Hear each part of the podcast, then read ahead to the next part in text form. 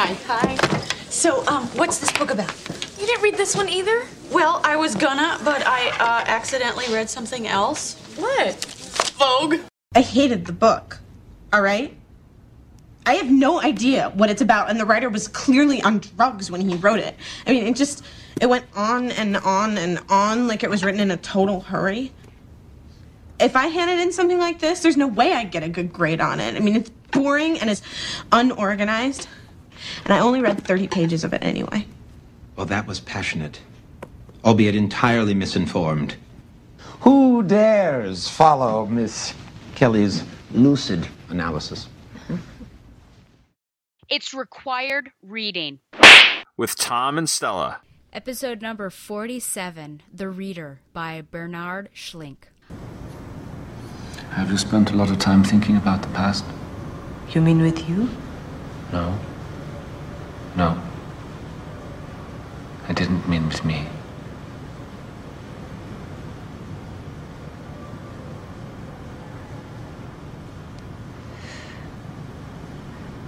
Before the trial, I never thought about the past. I never had to. Now. What do you feel now? It doesn't matter what I feel. It doesn't matter what I think. The dead are still dead.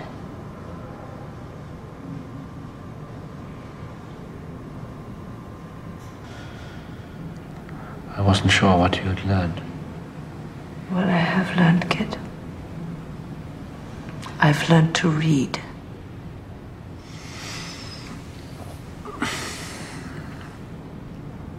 Hello and welcome to Required Reading with Tom and Stella, a podcast brought to you by the Two True Freaks Internet Radio Network. This podcast is, well, guess what? It's all about books and literature, sometimes plays, sometimes graphic novels. Each month, we take a thorough look at one piece of literature that we have both read, and we determine whether it is worthy of its reputation and whether it is, in fact, required reading. And now we're about to dive into a new genre that we've never done. and I am not going to pronounce it, so I've looked it up on the YouTube of how you pronounce this German word. Are you ready for this? Sure. Vergangenheitsbewältigung. oh, yeah, I'll have to boost that up. But it is German for overcoming the past. So that's what this particular book is all about. And I'm Stella. I'm leading us through the reader. And with me is I, don't, I, I guess my, it's not going to work. I know it really isn't. There's no one with me, but we did. You know, this guy at least he he's totally. I think he's on my brainwaves sometimes because I sent an emoji and I told him, "Wait, we totally forgot that one segment where we described the book with the emojis." And then he texted me back a book and a bathtub, and I was like, "Yeah, same." So this guy who is sometimes, but very frequently on my wa- brainwaves, the same ones, it's Tom Panarese. Hey. um, so is this your response to Prodigal Summer? it is a bit, isn't it? It's funny because, yeah, I made fun of you that I was romance, and then Robert came in and said that it was like erotic and she was just completely thirsty. And boy, did I choose kind of an yeah. erotic one. Um, not as, you know, I've read my fair share of romance novels, so it's not like super duper. But yeah, there's sex all over the place in this particular novel. So yeah, I'll say yes. It is my response to that. Yes, so join us next month as we read the letter column from the July 1986 issue of Penthouse magazine. Oh boy. Yeah. Penthouse Forum. Is it required reading? Find out. Hmm. Yeah.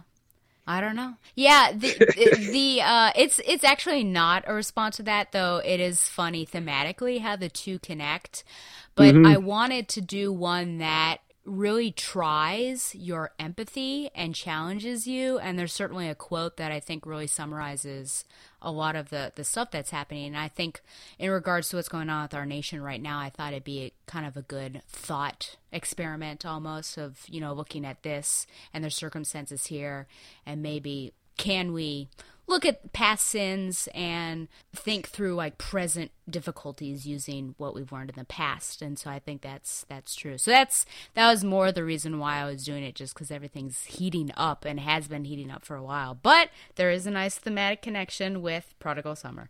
Mm-hmm. So we are currently in a nice drop in the temperature. I guess this episode comes out in October. Yeah.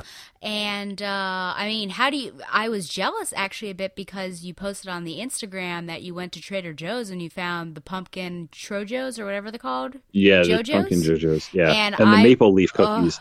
Oh, I do love those. Those but are good. when I went shopping, I swear I went a couple days before you, and there were no pumpkin JoJo's, and then you had that. It it almost incensed me.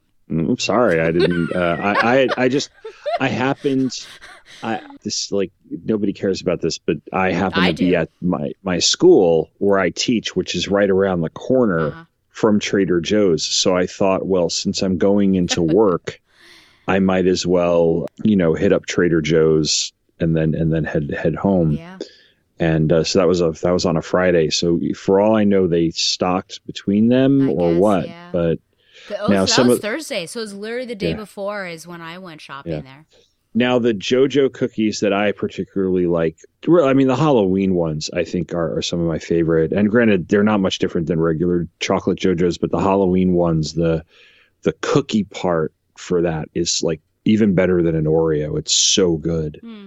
And then when when Christmas rolls around, Oh, they the have some really good cookies, the peppermint ones, and then they have like the um the, some of the shortbread and ginger. The, their gingerbread man cookies are really really good. Yeah.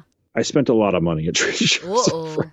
Yeah. Well, more than I usually do. I was like, oh, and I'm gonna get the the frozen stir fried, you know, rice and you know, Yeah. ooh, English muffins. like, you know, just try to grab what I. Yeah, I'm I'm pretty nuts for pumpkins, so this is always a bad time of year with like self control because I have none Mm-hmm. basically when it involves pumpkin items. So maybe it's good that I didn't find those JoJo's there.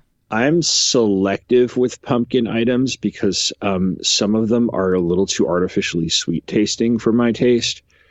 Some of the pumpkin spice related stuff tends to bend toward more toward like tasting like licorice to me, and I Oh. don't really like the taste of licorice, like Mhm. black licorice, very much. So that's why I don't like a pumpkin spice latte. It's um, it's just I, it's there's like a, a sweetness and, and a licoriciness that I don't like. But my my favorite holiday themed drink at Starbucks is the peppermint mocha. Mm. And even then, I I have to, I think I've talked about this somewhere, probably in the previous episode or or maybe last month, but. I, I try to get like you know like one pump or something of the peppermint instead of like Oh, the full. yeah. It gets it gets too sweet toward the end. So Yeah, I feel like we did talk about it. How I did think- that come up? this is co- I, it's Is this it's it's, co- is this it's a this quarantine we're we're having the same conversation Uh, you know it's yeah. just like it's either groundhog day or a sartre play i, I can't Oh. have decide what what situation we're in yet Yeah. Well, I guess it's like Shagalicious says to find your joy, you know. So we're just finding That's our- true. in Yeah. uh, flavors and things like that. Well, i well i like the fall and winter a lot yeah, and uh, like i like you know going apple picking and hiking and just getting outdoors and i know it kills my allergies half the time but i just i like being outdoors when it's a little cooler and i really love the holidays so i'm trying to find that joy in in the end of the year uh, when it's just very stressful right now and you know there's a lot of uncertainty going on for sure. Yeah. Yep. Well, yeah, apple picking and uh, going to get some apple donuts or yeah. even carving some pumpkins. These are all average and normal activities, but they're not activities that Hannah and Michael would participate in. Yeah which is what we're going to talk about today. And it's funny because I read two papers, which I'll actually bring this guy up, but my nemesis Sam Heath presented two papers, one at Georgetown and one at can't remember the other. Oh, Baylor, I think. And for both of them, he had this little tagline, basically like summarizing the tale. And he's like, "Sex. It's about sex, bathing, sex, reading, sex." And I wrote him back and I said, Sir, that is incorrect. That is the improper order because we all know that she liked to bathe first. um, but yeah, that that's there's so much of that that goes on here. So we're certainly going to be talking about it. But yes, so let's talk a bit about. Oh, I guess it's our history first. Our history. I always this is funny. It's like it's the first time we're podcasting. Every time I lead, whatever. So, what is your history with this particular novel? Uh, this is my history with it. I uh, had heard of the movie adaptation Mm-hmm. uh, years ago. Never saw the movie adaptation. I'm pretty sure that Kate Winslet won an Oscar for this movie, or at least she was nominated. But uh, this was the first time I'd ever read the book, so uh, so it's not very exciting history, but that's what it is. Well, I guess that's true of most of our histories. Uh, while I talk, I will also search on IMDb to see about the awards for this. I this is the first time that I've read it, but I feel like my history is more complicated than that. So I definitely have seen the film. So that was my first intro to it. I knew of it more as a film than as a book. And the film came out in 2008. Pretty sure I saw it with my mom. And but my nemesis Sam Heath that I just mentioned, he talks about this book all the time. I think it's one of his go-tos to have discussions about. And even there was one devotion that we had we uh, remember I went to a Christian school so we had devotions every morning that he actually talks about this one passage that I'm going to highlight when we start our actual Yeah, she did win the Oscar. Yes, Uh, and it was nominated for Best Motion Picture as well, but did not get it. Yeah, So. she won Best Actress. It was her first nomination, her first win in in the acting category, and overall, it is her one, two, three, four, five, six, seventh nomination or eighth nomination or something. So yeah, Yeah, so and so I feel like it's it's always been on my periphery, and then I thought I think I'm finally going to read it, uh, which of course brought Sam Heath a lot of joy that I was finally going to read it, and then we were going to talk about it. So that yeah, but it's my first time sitting down and reading it, and I guess before we started recording, I was telling Tom how I I get to read a lot at my new job, and it was yeah it was interesting to read, and one sometimes people walk by me all the time because I'm at the front of the building. And one person came up to me and asked what the book was. And so i had to explain what it was. And then i feel like that person will never again ask me what book i'm reading because i said you know how there's like an ss officer in there. And they probably think i'm like i don't know. But it's just a book i don't know but anyways uh yeah it's just it, it was thought provoking because there's so many questions like rhetorical questions almost throughout that i kind of had to stop and and think about it so it's just really interesting but so we're we're on the same page basically that we've never read it before. Okay, so now we will talk about Bernhard Schlink. By the way, Kate Winslet has three quarters of a of an EGOT. She's missing the Tony. Oh, interesting. She has a Grammy. I did not know she had a Grammy. Anyway, as you were. Okay, so Herr Bernhard Schlink is a German lawyer, academic, and novelist, and he is best known for his novel The Reader, which was first published in 95 and became an international bestseller. And I should say that this uh, history of him came from peoplepill.com, which I thought was a rather interesting website that I found. He was, uh oh, I did this to myself. He was born in, oh no, uh, Grodenberg near Bielefeld, uh, to a German father and a Swiss mother, the youngest of four children. His mother, Irmgard, had been a theology student of his father, whom she married in 1938. Ooh, interesting. Edmund Schlink's first wife had died in 1936. Bernhard's father had been a seminary professor and pastor in the anti Nazi Confessing Church. In 1946, he became a professor of dogmatic and ecumenical theology at Heidelberg University, where he would serve until his retirement in 1971. Over the course of four decades, Edmund Schlink became one of the most famous and influential Lutheran theologians in the world and a key participant in the modern ecumenical movement. Bernhard Schlink was brought up in Heidelberg from the age of two. He studied law at West Berlin's Free University, graduating in 1968. Schlink became a judge at the Constitutional Court of the federal state of North Rhine-Westphalia in 1988, and in 92, a professor for public law and the philosophy of law at Humboldt University, Berlin, and he retired in 2006. He studied law at, this is his career here, okay, uh, at the University of Heidelberg and at the Free University of Berlin. He worked as a scientific assistant at the University of Darmstadt.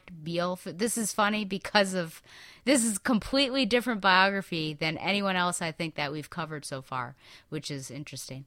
Uh, he had been a law professor at the University of Bonn and Johann Wolfgang Goethe, University of Frankfurt am Main before he started in 92 at Humboldt University of Berlin. His career as a writer, here we go, began with several detective novels with the main character named Selb, a play on the German word for self. The first Self's Punishment, co written with Walter Popp, being available in the UK. One of these, De Gordische Schleife, won the Glauser Prize in 1989. In 95, here we go, he published The Reader, and we know what it's about, or we will soon. It became a bestseller both in Germany and the United States and was translated into 39 languages.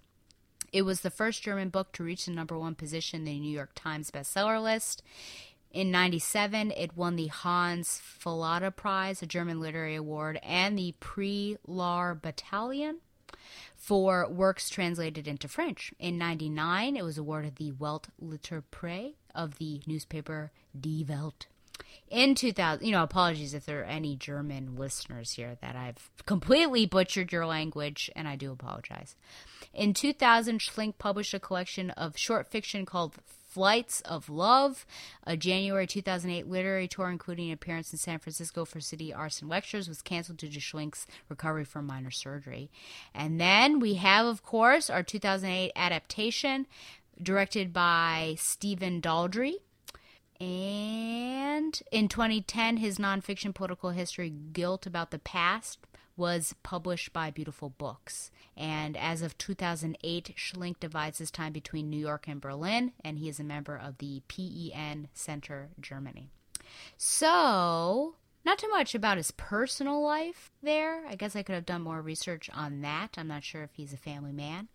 But it's just interesting. I feel like of all of our people, and I'm just kind of thinking through them right now as I talk, I feel like this is the most distinct that we've had. That's basically it's like almost a second career for him, or he came into it late because his primary career was in the law, and now he's writing. Do we have Yeah. anyone else that was kind of a second career for novels or writing, I should say? No, I, I can't think of. I I know there were a couple of people who, like, I know Orwell was a journalist, but you know, but is is you know the no. I think I think most of our writers have been Yeah. writers, Uh-huh. uh, except for maybe maybe John Lewis, but that was a that was an autobiography, Oh, so that that. I don't think that really counts Yeah.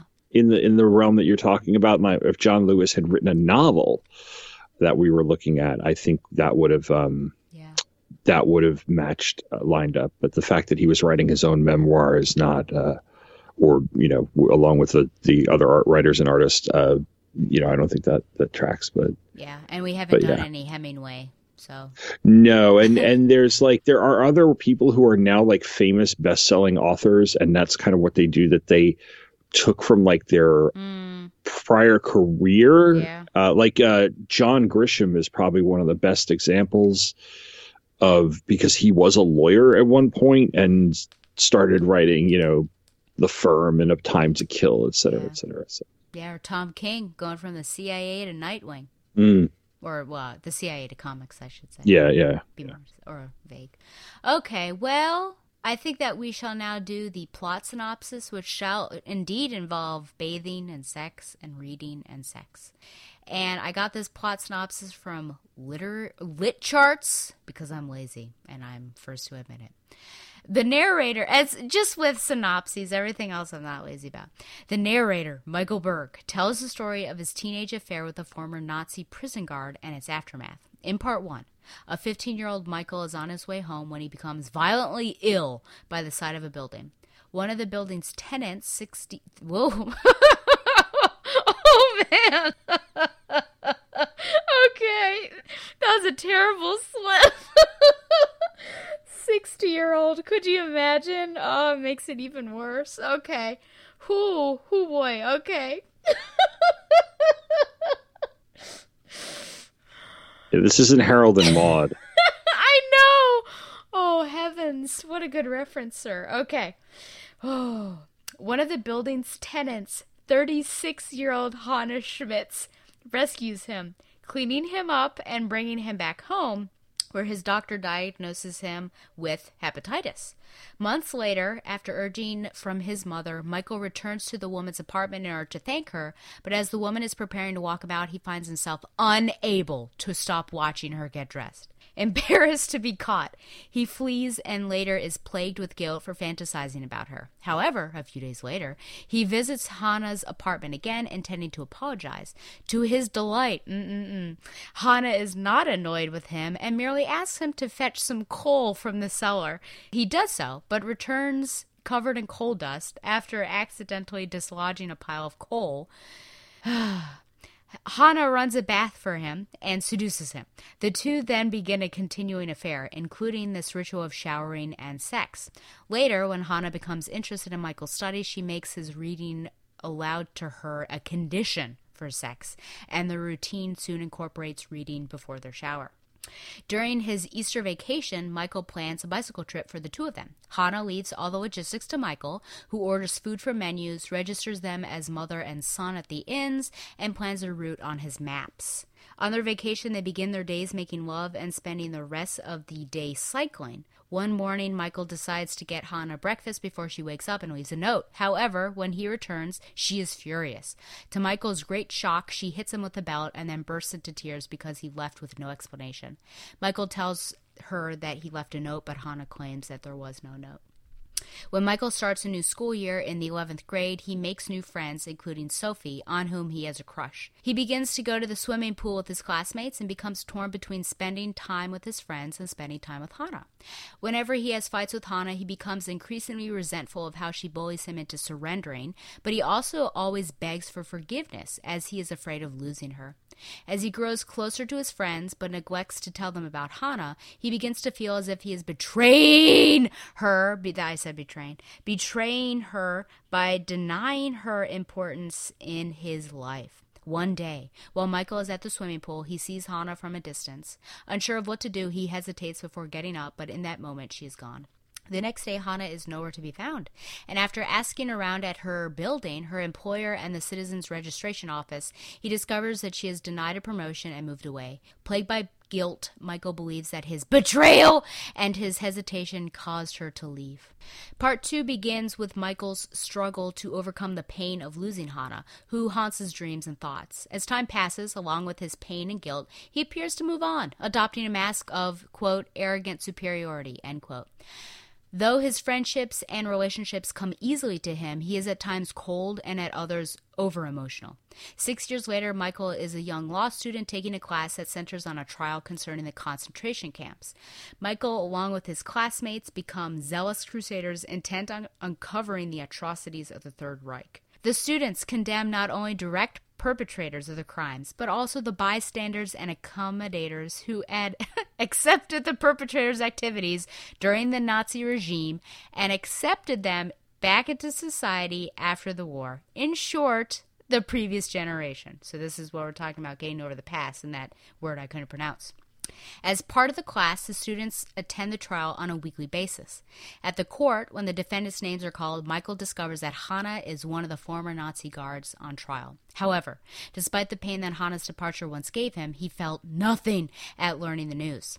During her preliminary hearing, Hannah reveals that she rejected a promotion at her factory job shortly before signing up as a prison guard, making it appear to the jury that she had voluntarily, if not enthusiastically, joined the SS. Hannah's lawyer does not do much to help her salvage this first bad impression, and Hannah is kept under detention for having ignored summonses. Unlike his classmates, who attend only weekly, Michael attends a trial every day, always watching Hannah.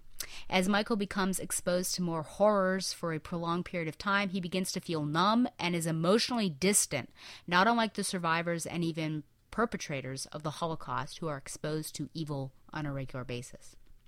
The main charges against Hannah and the other four women are that they were involved in selecting 60 people to send to their deaths every month, and that they had locked hundreds of women and girls in a burning church. And may I just say that they locked them in the church first and then a bomb was dropped and then the church burned. So they didn't just throw them in there while the church was on fire. But I mean, the, the end result is the same.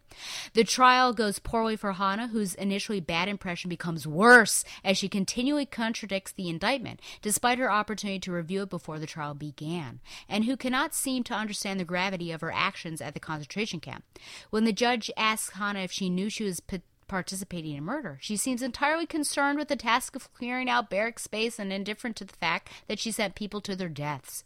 Though Hannah denies certain charges, she admits others that she finds true, regardless of their impact on her conviction. For example, she admits to being aware that her prisoners would die. The other defendant's lawyers use her admissions to their advantage, claiming that Hannah was the leader of the other guards, the most culpable and most cruel, and the only one aware that the prisoners would die. They point to Hannah's special prisoners, young girls to whom Hannah would give better food and barrack space, and with whom she would spend evenings before sending them off to Auschwitz. At this point, a Jewish woman who had survived the church fire with her mother suddenly remembers a secret that one of Hannah's favorites had told her. Hannah had not molested the girls as they all thought, but rather had made them read to her. Though the woman's testimony provides Hannah a good opportunity to gain the sympathies of the court, neither she nor her lawyer takes advantage of it. When the judge asked the defendants why they didn't unlock the church doors, most of the defendants claimed that they were otherwise preoccupied, despite a report that they had actually been guarding the church to prevent the prisoners from escaping. The women claim that the report is false, and one defendant accuses Hannah of writing the report as a cover up. However, Hannah tells the judge that they had all decided together what to say on the report. When a prosecutor suggests calling in an expert to compare the defendant's handwriting to that of the report, Hannah confesses to writing the report. Michael realizes at this moment that Hannah cannot read or write, and he debates whether or not he should tell the judge, as testimony of Hannah's illiteracy would most likely result in a shorter prison sentence to, for her. However, Hannah clearly does not want to be exposed as illiterate, and Michael seeks his father's advice as a philosopher.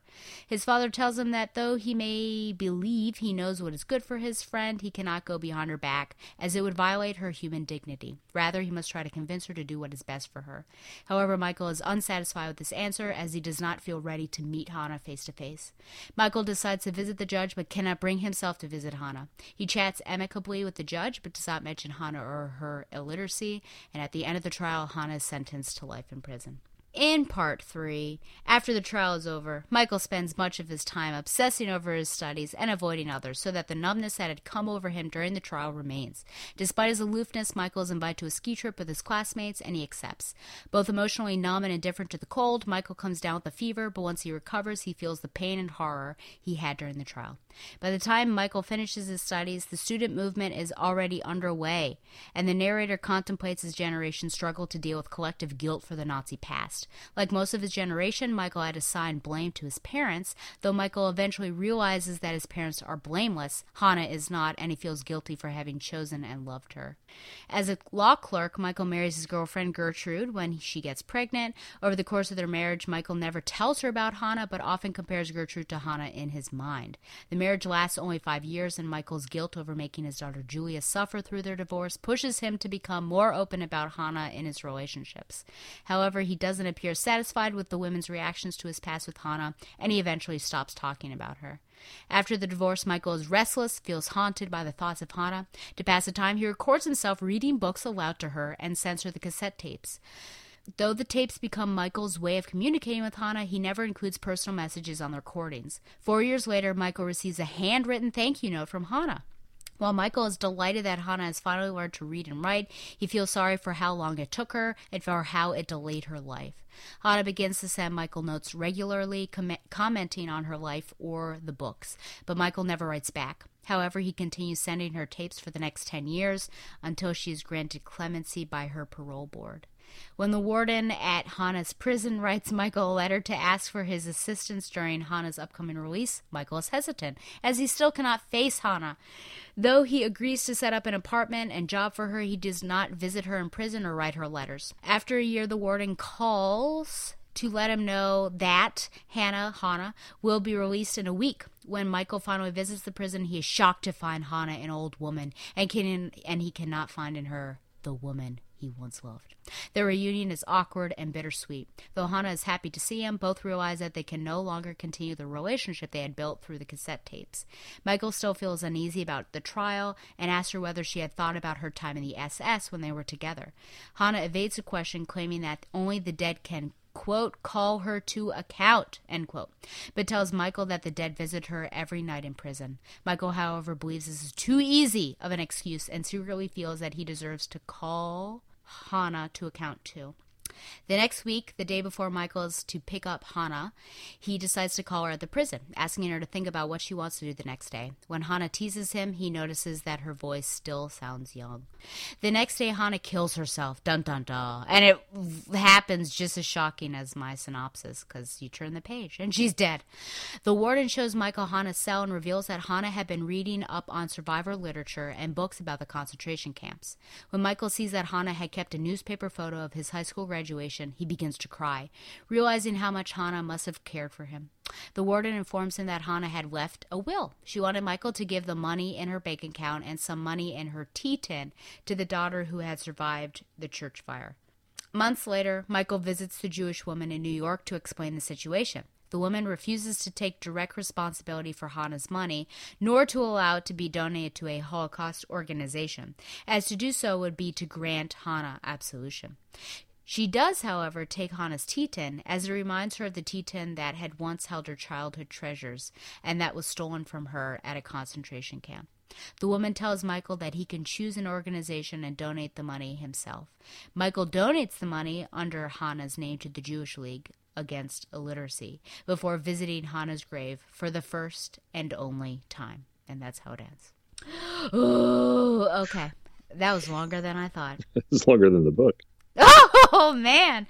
Okay. Well, sir, the first question, of course, is: Did you like it? I did. Uh, this is a departure from what we've uh, read recently. It's a very it's a, it's a pretty quick read because it was really really engaging, and yet it's a slow burn of a read. Yeah. It's not very fast paced, it's slow paced, and it's very um, I don't know. He's he's really good at setting a mood where during the more sensual and erotic scenes you you get that feeling. And then during the more tense the courtroom scenes you know you feel that tension. Um, so no I, I really i did enjoy this.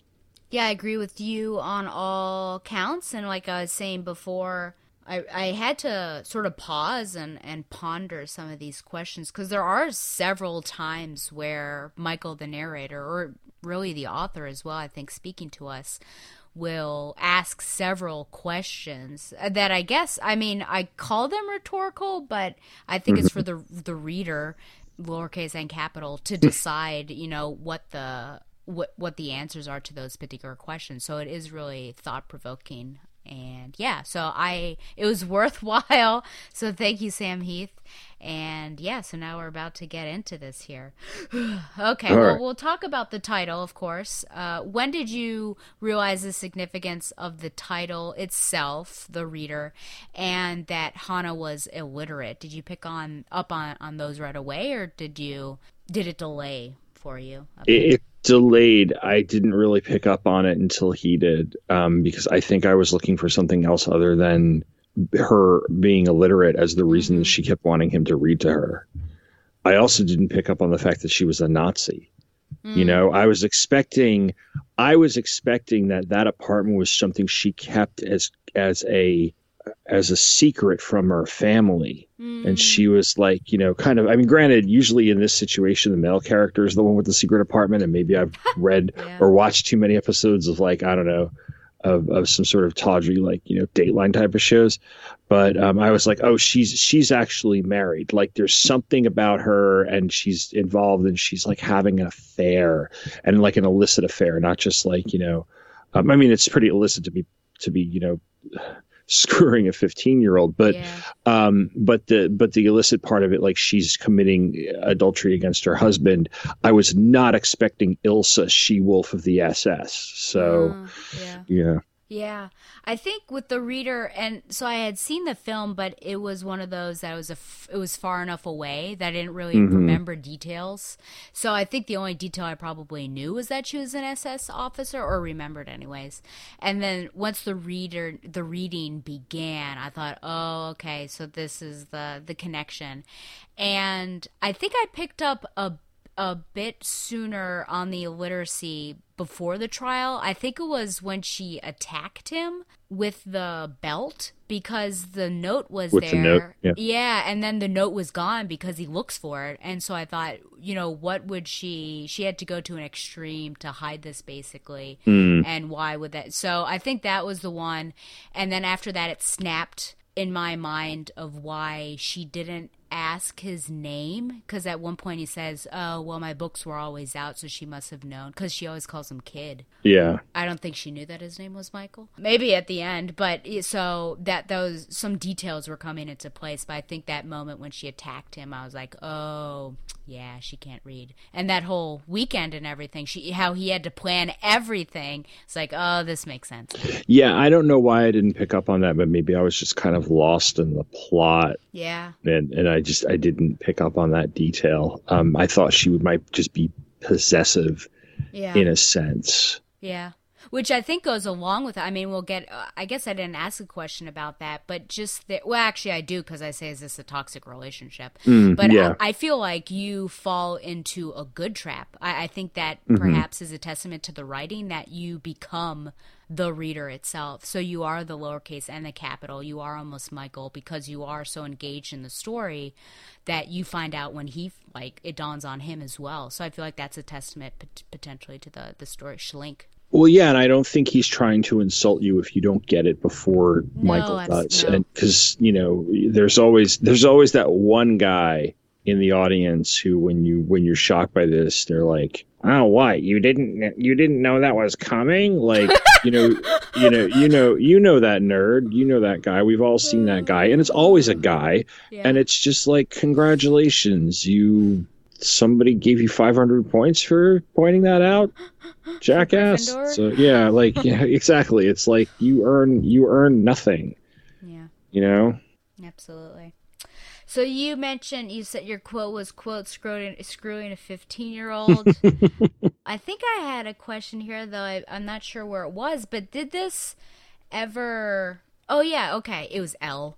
Is age ever an issue in this novel, uh, or from the outside reader's perspective? So us, did you ever feel like it was an issue? Why or why not? And then does the fact that she only calls him kid have any sort of significance? maybe when I was younger, I would have subscribed to that double standard of the young, you know, where, where you would condemn you would condemn if if the if the sexes were on the opposite foot, but like you know the young guy getting the uh, getting the older woman is like I don't know like again points in a game that we all for some reason think we're playing. Um, you know, I mean, there's literally granted Ben Ben Braddock was 22 when he has the when he had the affair with Mrs. Robinson and The Graduate, so they're both of age. Um, you know, this is Lolita. This is like a, a, a gender swap Lolita, and um, I now I've never read or seen Lolita. I, I own the movie in a because I own a Stanley Kubrick box set, but um, I've never watched it, and I've I've heard really good things about Nabokov's novel. I just it's it's on my list. Let's just say that, but I do find it I I find it very a little creepy in places, and there's something very like I, I don't know. I, there's there are some very sensual and erotic things about it, and then there's this weird like I'm gonna treat you like I'm your motherness about it that I find um, squicky. So so I, I don't I, I think that um, to me there is a little bit of an issue with with the age difference. Um, and I think she is taking advantage of him, but it's not all one sided because he clearly is, um, you know, acting on his own here. Yeah, the kid, uh, the kid thing you mentioned because of the because of the fact she didn't know his name because she couldn't read it and she never bothered to ask. So I totally understand that. But at the same time, there's like a, uh, it, maybe it's like a little bit of an authority thing or something. It's it's it's a it's a it's a very subtle way of of asserting your dominance, um, and not in a dominatrix way. And granted, she Yeah. was in the SS, but but in a just in a in a in that sort of even a lighter power play of asserting your dominance or asserting your authority of the other person, especially since she's probably compensating for the fact that she can't read Mm, or write. yeah. Do you feel like that's true? That interpretation is true also at the end because she at the end of the book she's still calling him kid. Yeah, although I wonder if at the end it's a little more affectionate than it is with that motivation of power because she's seen how he has grown in the last 30 years or 20 years, however long it is that she's in jail for, or mm. since their affair, because, you know, he's grown and everything. And, and I don't know, they have like, there's a mutual respect. They have, she has like a lot more respect for him. Not that she didn't, but there's like, there's this respect that she has. And I think it's, it's more of an affection and it's a wistful one because she, she can't face the world. Um, and there's a sadness in her ending. As Nazi as she was, there is the, and I know we're going to get to talking about this, but there's a sadness in the fact that she hung, hanged herself. Mm-hmm. And, um, you know, the, the, and, and maybe it got stirred up by all of this sort of wistful conversation with, with Michael and, and just the memory of everything. Yeah.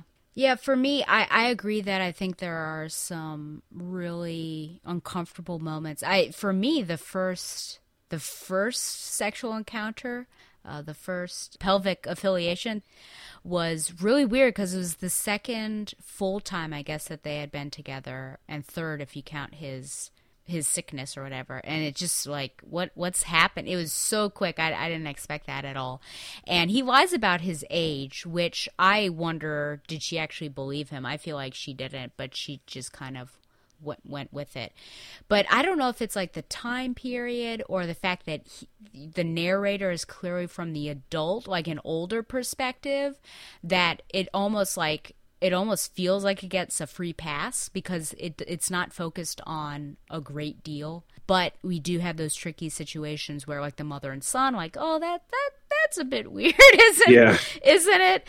And yeah, I'm trying to think of what the feeling is of Call Me by Your Name because there's that is also there's an age hmm. discrepancy there, though I think it's below 10 years but i can't i can't remember exactly and i think you feel it a bit more but just it almost feels like because it's out of time like a word, a little farther back than now that almost the um what's it called taboo is almost like not there or it's maybe the cultural thing but i didn't feel it as much as I think I would have with Lolita, which I have read, um, or if it were like modern day when you're like really hyper aware of things.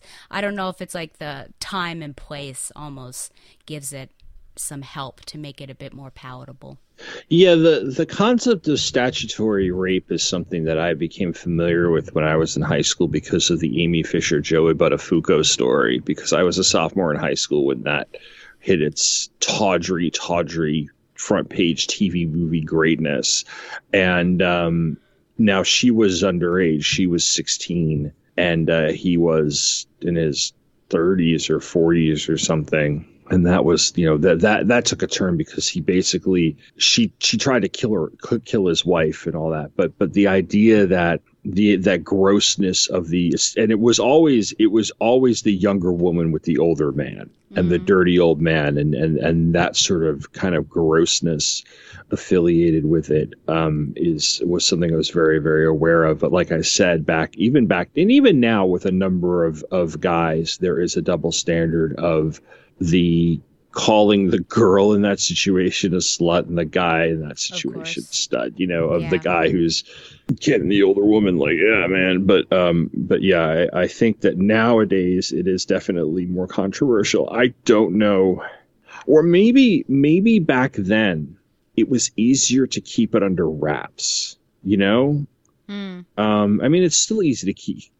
I don't speak from experience here but i do know it's still it's still with effort you can keep an affair secret in these Mm. or else people wouldn't have affairs but i wonder if things were done such done behind, behind such closed doors and uh, you know there's also a detachment from his parents and him hmm that allows him to kind of like go out roam free and kind of get away with the stuff because they're not paying enough attention to him or they're not that that he can that he has a he has an avenue in which to get away with it Yeah.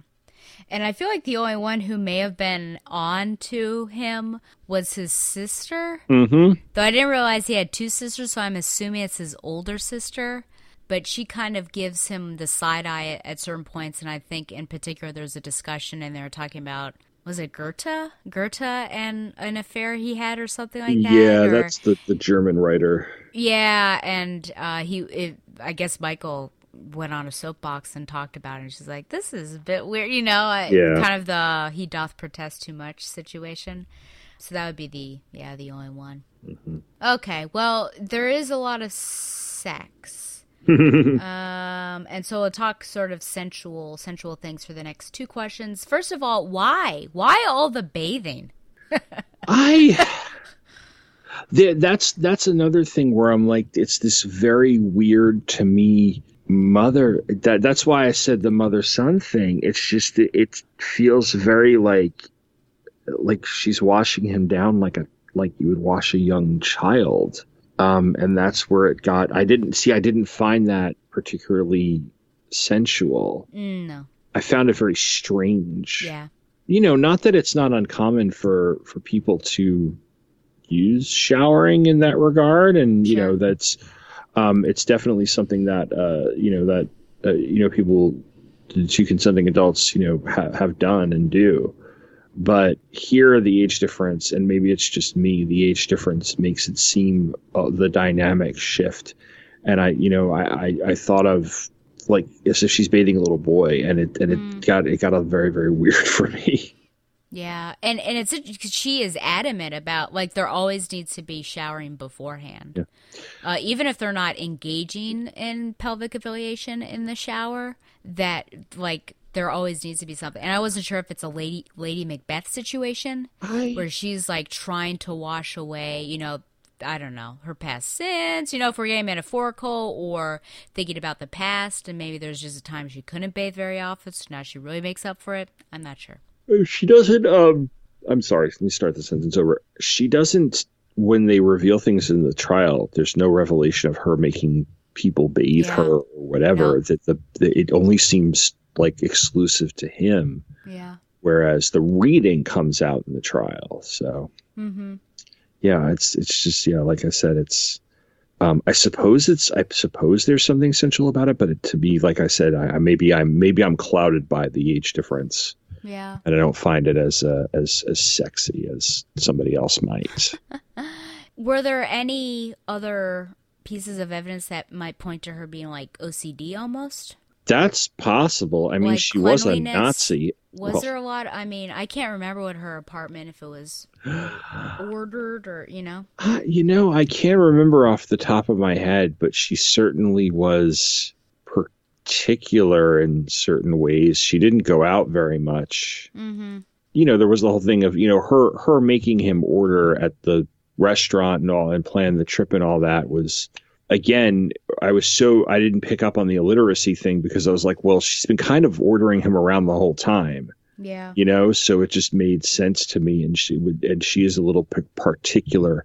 I don't know. I don't know if it's if it's an OCD thing, if it's a she wasn't a Nazi in hiding because they do mention that prior to her being brought up for trial, she had to report to the Yeah. local authorities. Um, Kind of like parole, it seems like. yeah, parole, probation, or although in the United States this didn't become a law until um, think it was the early 2000s. And, well, it was the, of 94, but I don't know if that, you know, but for all I know, that's not what, what Schlink was, was ref- referencing, but it did make Mm. me think of like, you know, how sex offenders have to register, Gotcha. um, yeah. you know, and she wasn't a criminalized sex offender Mhm. but it's that that's the image I jump to because that's the touchstone in our culture where you have to hear about somebody registering them. But if if X XSS people who at that point had not been convicted or found, you know, or had any indictments on them,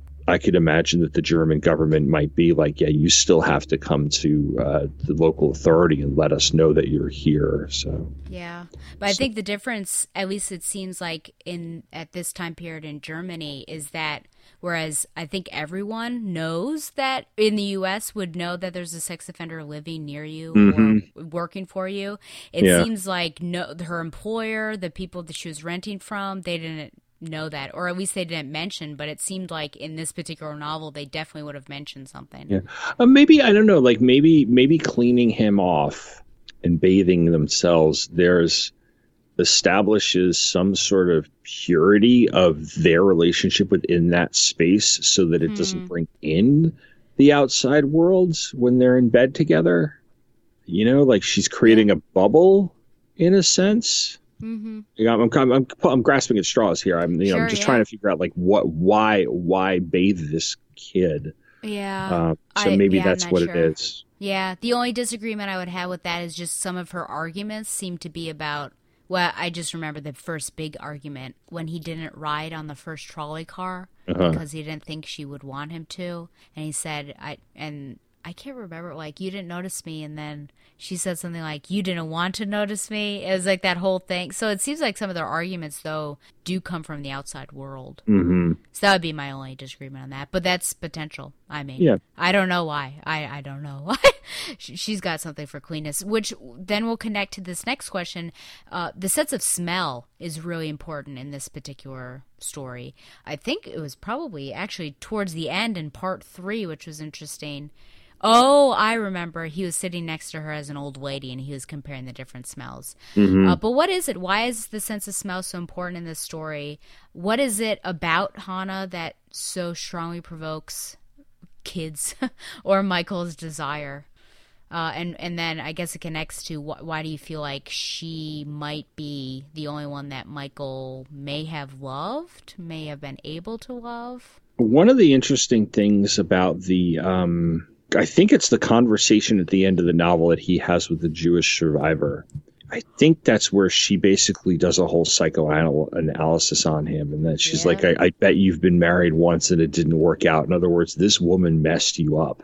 Yep. and you, and uh, you know he he is he tries to come off as a mature 15 year old because he's a smart kid but he's not and he's very immature and and uh, maybe the the acceleration of of sex at that age because 15 is not a very old age to start having it's a very very young age to start having sex. I Mhm. know i know that there are people out there who kind of like chuckle at that but like you know that's young. You're you're a freshman sophomore in high school. It's not it's not a very very you know you're not very mature and i can totally see what provokes his desire from a carnal level. I mean like he even mentioned you know like he's he's hanging out with you know he's there's girls. I mean later on there's this girl with sophie i believe her name is you know and and she kind of you know he has a thing for her. I think they actually they go out on a date and i think she uh i don't think they have do they have sex? Or i think she just uh i or i think they just fool around You might be right. I think they, they at least fool around. I don't think they they have total sex, but um, yeah, with her like Hana, he sees her, and this is like a. I mean, you'd be. I know why he ran. You know, like he because he's immature. He's like, wow, like wow, here's a naked woman, and it's really, it is really, you know, sensual, erotic, what have you. It's not like he's like a med student examining a cadaver and going like, oh yeah, naked woman. No, it's like she's putting on her stockings. It's it's a real like he's he's and there's something because he's he. sh- She's not doing it deliberately in front of him the first time. He's peeking around, so it's voyeuristic. Yeah. Um, there's the the sense of you're doing something forbidden and you're doing something illicit and wrong, and that's totally appealing to a 15 year old boy. You know, so from just the very, I mean, granted, German culture might be different than American culture, but from just the very basic instincts of 15 year old boys, um, I totally see what the appeal is.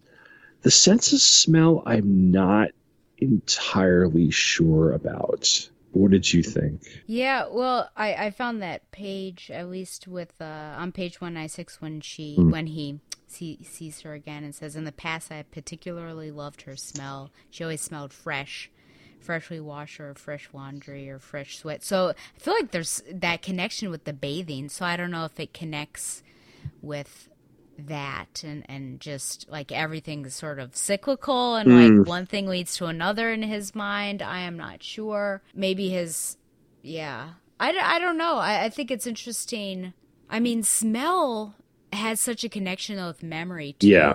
so i guess you know if all of these times with her just evoke such passion and, and fun times for him i guess Mm-hmm. Yeah, no. you know then then Yeah. perhaps the smells is how he remembers these moments with her Yeah, and it's very possible that you know, being in this experience, the smells are so unique to that experience with her that it's the thing that he he holds on to the most. You're right; it's so tied to memory. I don't know where I was. and This might have been a few weeks or a couple months ago, but I caught a whiff of like I was in I was in public. Yeah.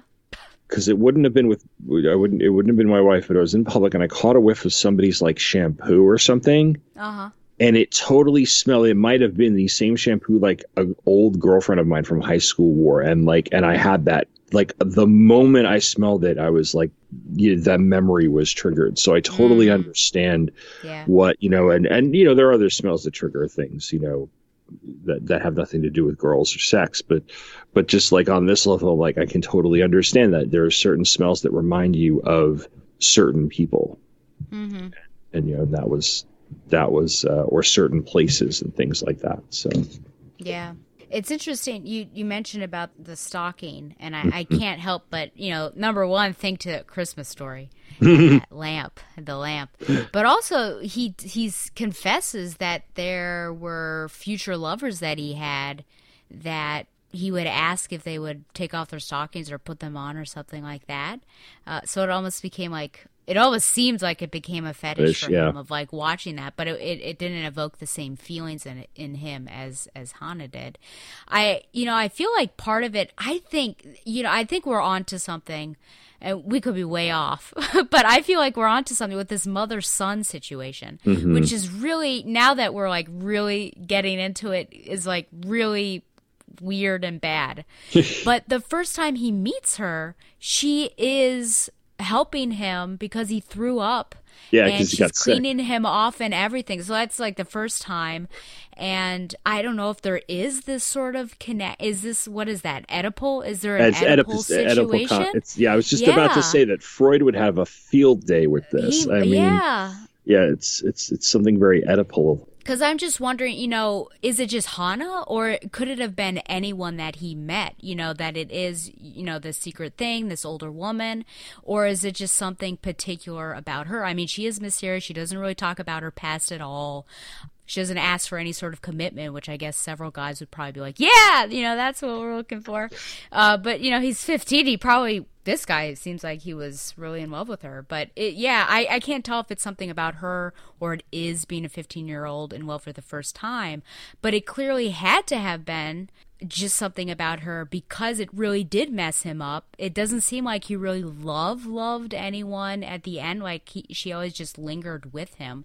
But I'm I'm not sure what it is about Hana uh, unless we talk about the alley and that there is some sort of mother son situation there and and almost she imprinted on him and you know Yeah. for lack of a better term and and he's just like this awakening happened and it happened to be with Hana. yeah no I, I think i think that's probably the best explanation for it because you know his marriage is his marriage it's a shotgun wedding you know she gets pregnant Yeah. so so it's not by his choice and um he keeps the affair with Hannah a secret. Not that it would matter to Gertrude, because well, it would not matter to Gertrude in that it's. I don't think they knew each other. You know, it's not like it happened simultaneously.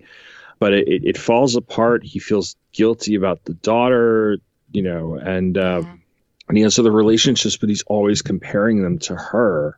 Mhm. So on an American romantic comedy level, she's the or American romantic love story level, she's the one that got away. But Mm. this is much more than that, and there is something. Yeah, like I'm, I'm not very good at psychoanalyzing things like this because I'm not a psychologist, but there is something very like you could psycho you could you could analyze this as like you know some love lost between him and his mother perhaps or him wanting to be taken care of in a way that he felt that he wasn't and it became sexualized.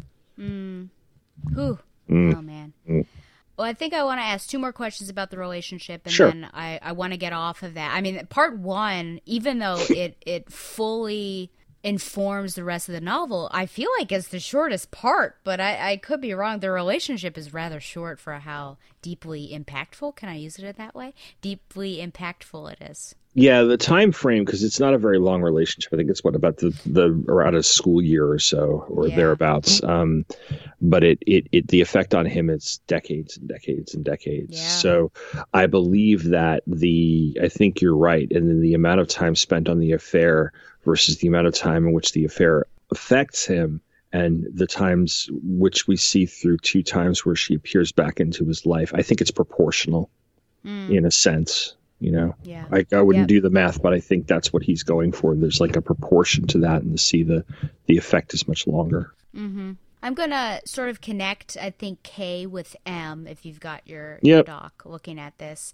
So I do ask if this is a toxic relationship, which I mean, that might be one of those dumb, like, yeah, of course it is. But do you feel like it, it might be something within Hannah, Hannah, that you know she there are these arguments and he always bows to her, and then she has these blow-ups and things, or is it her experience in history?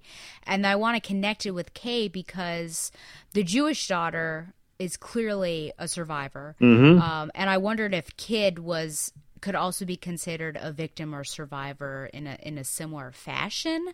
And then if so, if we do consider him a victim and a survivor of Hana, what did Hana do to him? And I was thinking about page 213 213. Um, it's near the bottom. Uh, did you ever feel when you had contact with her in those last years that she knew what she had done to you? And I, and I kind of pondered that quest or question for a while. That that quote. So kind of it's it's all together. This relationship. How do you view this relationship between them? Is there any beauty or goodness in there whatsoever? If there's not, do you think it's because of Hana or just the experiences that she went through as an SS officer? And then do you feel like Kid is a victim in this relationship? Did he survive? And then what is it exactly that Hana did that the the Jewish um, survivor had had mentioned to him? I think in some way he is a victim. I don't think he thinks of himself as a victim because I think at one point he thinks he's going to save her in a sense or he's going to redeem her.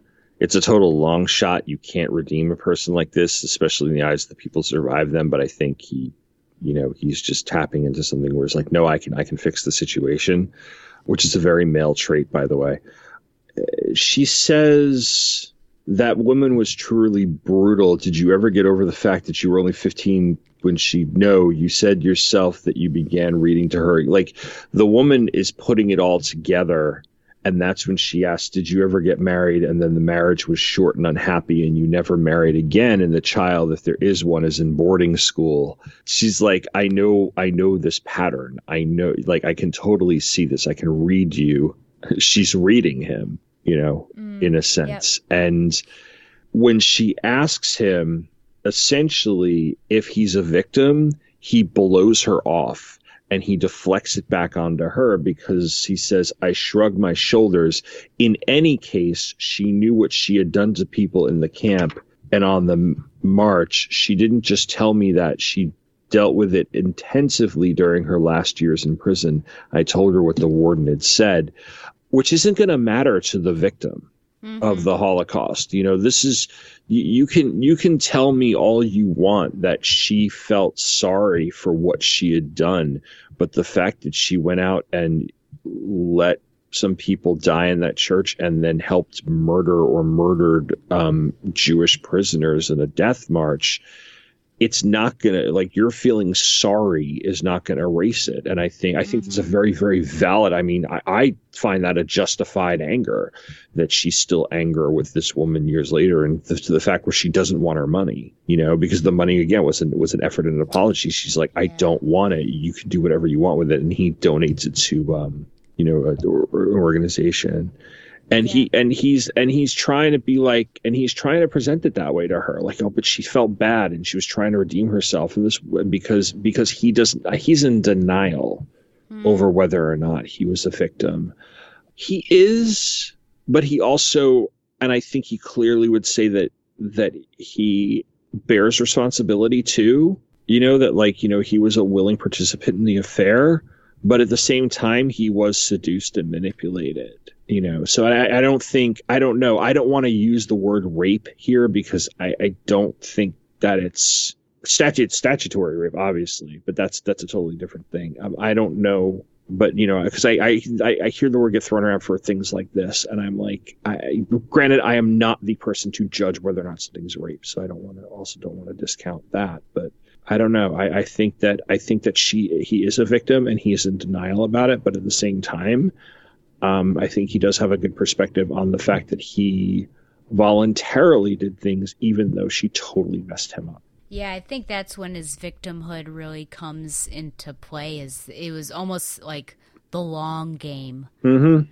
rather than something immediate that was happening. I think we mm-hmm. we do have the immediacy that you know she's a predator, obviously with this fifteen year old kid. Yeah, but I think the the impact of what this relationship caused is far reaching and so he perhaps he can't see it because it has been so long. Even though there are all these pieces of evidence. I mean he talks about his you know poor relationships with other women. And then yeah you have his marriage his failed marriage and then his failed relationship with his daughter. So do you think that if he if it had only happened once and then she had turned around and said look kid um, i made a mistake that things would have been different? Would he have become obsessed with her? Would he have turned her over to the authorities? Oh interesting. You know like just trying to speculate the what ifs of yeah. of, yeah, of scenario. I, yeah. I I wonder if he would have tried to like pursue the relationship even though mm-hmm. uh, the woman is saying no but then perhaps over time though i wonder how his life would have turned out because she's really the one that prodded him to finish his sophomore year because at that point he had missed so much because of the hepatitis that he thought he would have to redo everything. Yeah. She she like shames him and says like no sex for you until you do your studies young man. And he's able to get the top of his class and everything changes for him when he moves up. And that's when he becomes popular, I guess we could say. Whereas I think situation so, so I, I don't want to be like, oh, that this whole thing was positive in the in the short run for him. But I, I think his life would have probably been rather different. Yeah. Um, and you do with, have that without it. Yeah, and you do have that scene at the pool where he sees her but doesn't acknowledge her. Yeah. And I think that makes her feel shameful. Yeah because or ashamed because and then he never sees her again until you know years and years later. Yeah. Um, because she was because he's her secret. Mm-hmm. and now among other secrets but now she's his secret. And yeah. Yeah pretty interesting.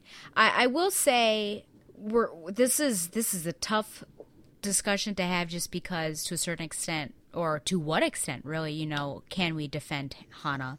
And it, there's some questions that i'll be asking that. Mm-hmm. that this it's a tough it's a gray episode for sure. But i in my opinion i feel like hana isn't well gosh i'm thinking about some of the testimonies there but i just feel like her experiences kind of hardened her.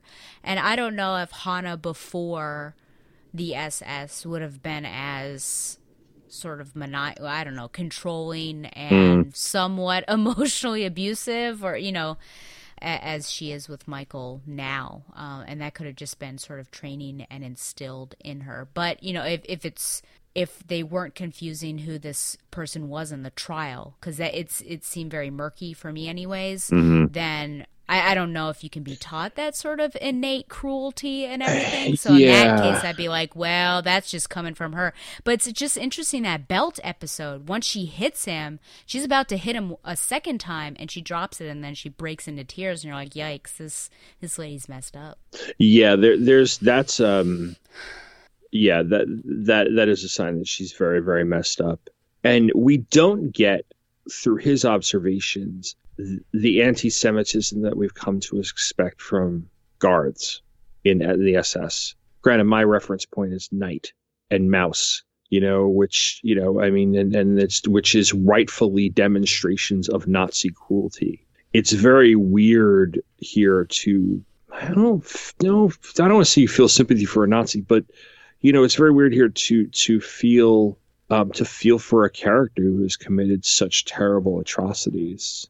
But yeah, I think that that belt incident especially afterward when we find out who she is and you go back and think to that incident because it's a really important incident also the biggest clue like you said in finding out that she's illiterate. And you do feel a little bit for her because of the effect that this has had on her personality or what she's repressing or whatever. It's it, you know if you if you don't feel for her you're at least intrigued because you're you're seeing a side of her that she's again controlling you know, like she is trying to be in control of everything she was and trying to hide it in the same way. We go back to the baths and stuff like we were talking about earlier. You know, if it's not OCD, it's definitely a, a sense of uh, control over what she can control. So, or hide. Mm-hmm. Yeah, absolutely.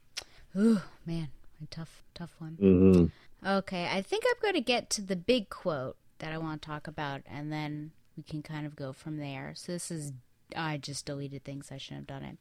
So I feel like one of the biggest quotes in this novel is it's on page 157 for those of us who I feel like we all have the same copy.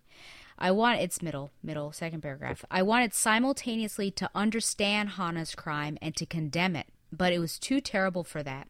When I tried to understand it, I had the feeling I was failing to condemn it as it must be condemned. When I condemned it as it must be condemned, there was no room for understanding. But even as I wanted to understand Hannah, failing to understand her meant betraying her all over again. I could not resolve this. I wanted to pose myself both tasks, understanding and condemnation, but it was impossible to do both. Uh, and a quote from one of Sam's papers, at least, which I thought was good, is that the message from the reader is that there's no clear grounding morality, reality, and interpretation. At best, you figure these out for yourself with what contextuality works what contextually works. But even that is difficult. An act, especially a moral one, cannot be simultaneously comprehended and condemned. You must choose.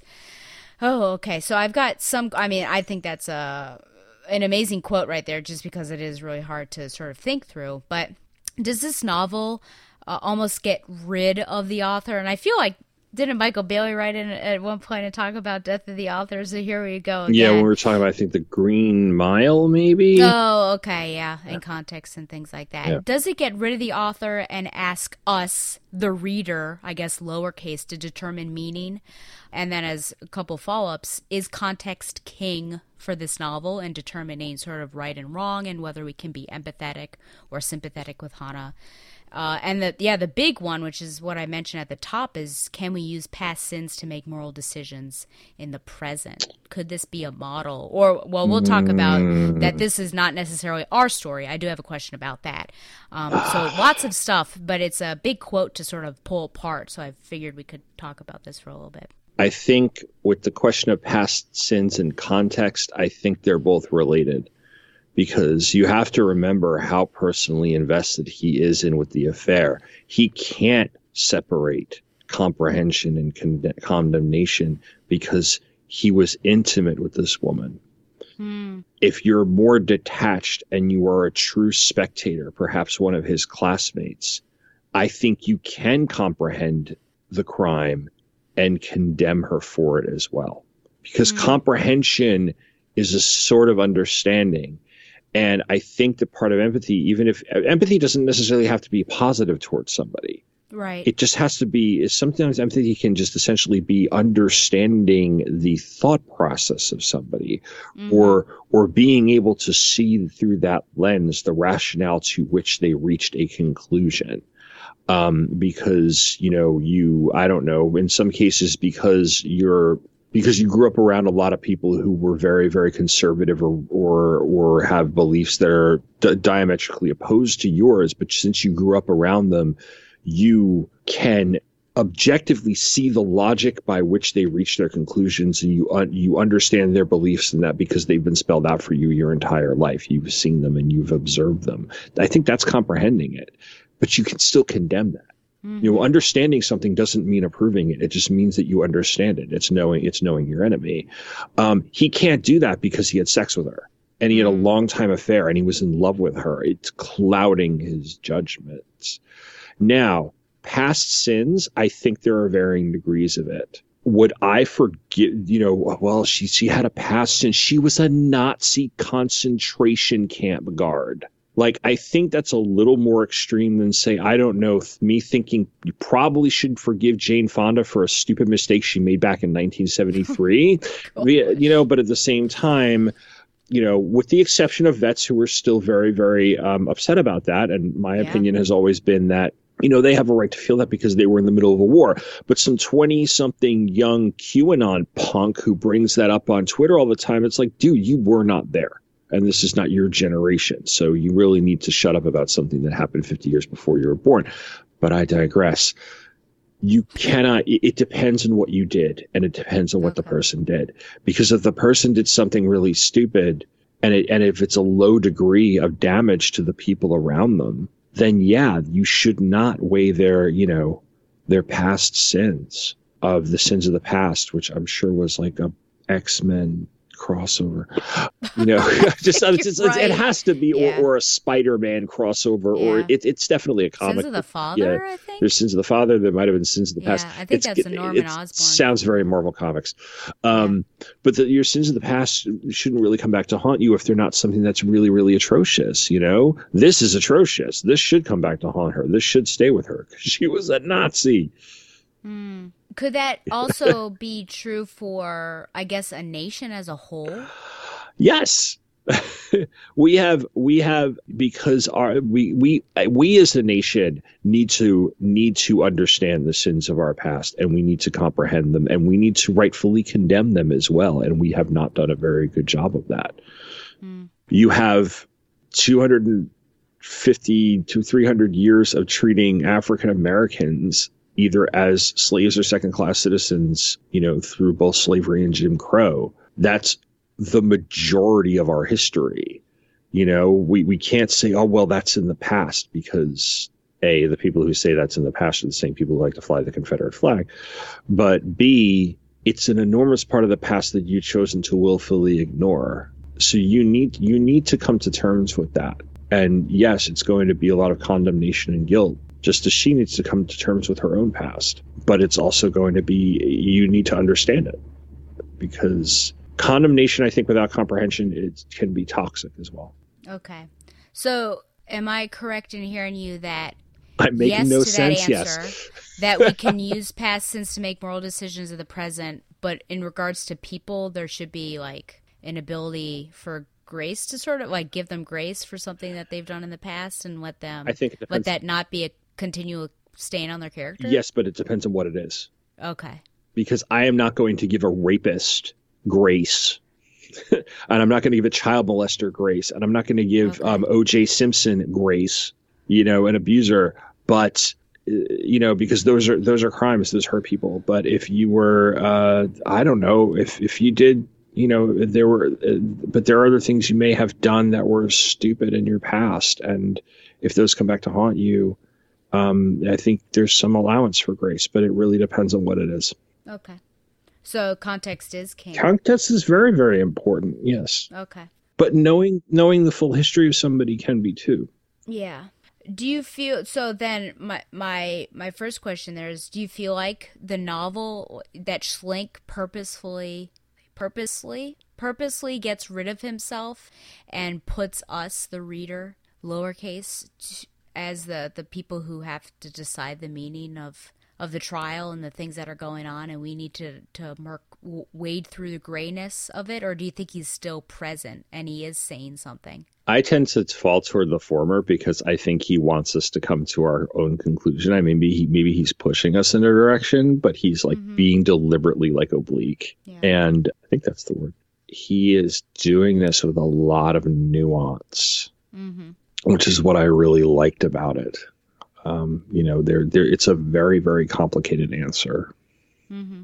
Yeah, I agree.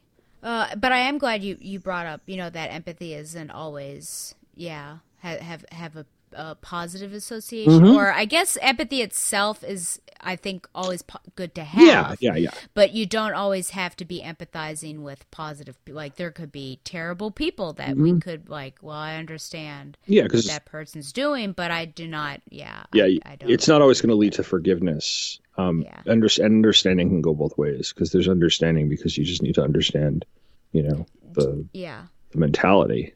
do you feel like because this is the genre of, of overcoming the past is that something that germany at this time and this generation that is growing up with their parents there's that whole there are a couple sections but i, I know Mhm. there, there's, there's a longer section about sort of the, the youth now. This that, that current generation and, and holding their their parents to account is that generation lacking empathy? Do they just want to straight condemn without understanding? I, I think that on some level they lack it, but it's something that they have to work to achieve because I, you know, and granted, I'm trying to, I don't know much about Germany post war in terms of that cultural feeling about the Nazism.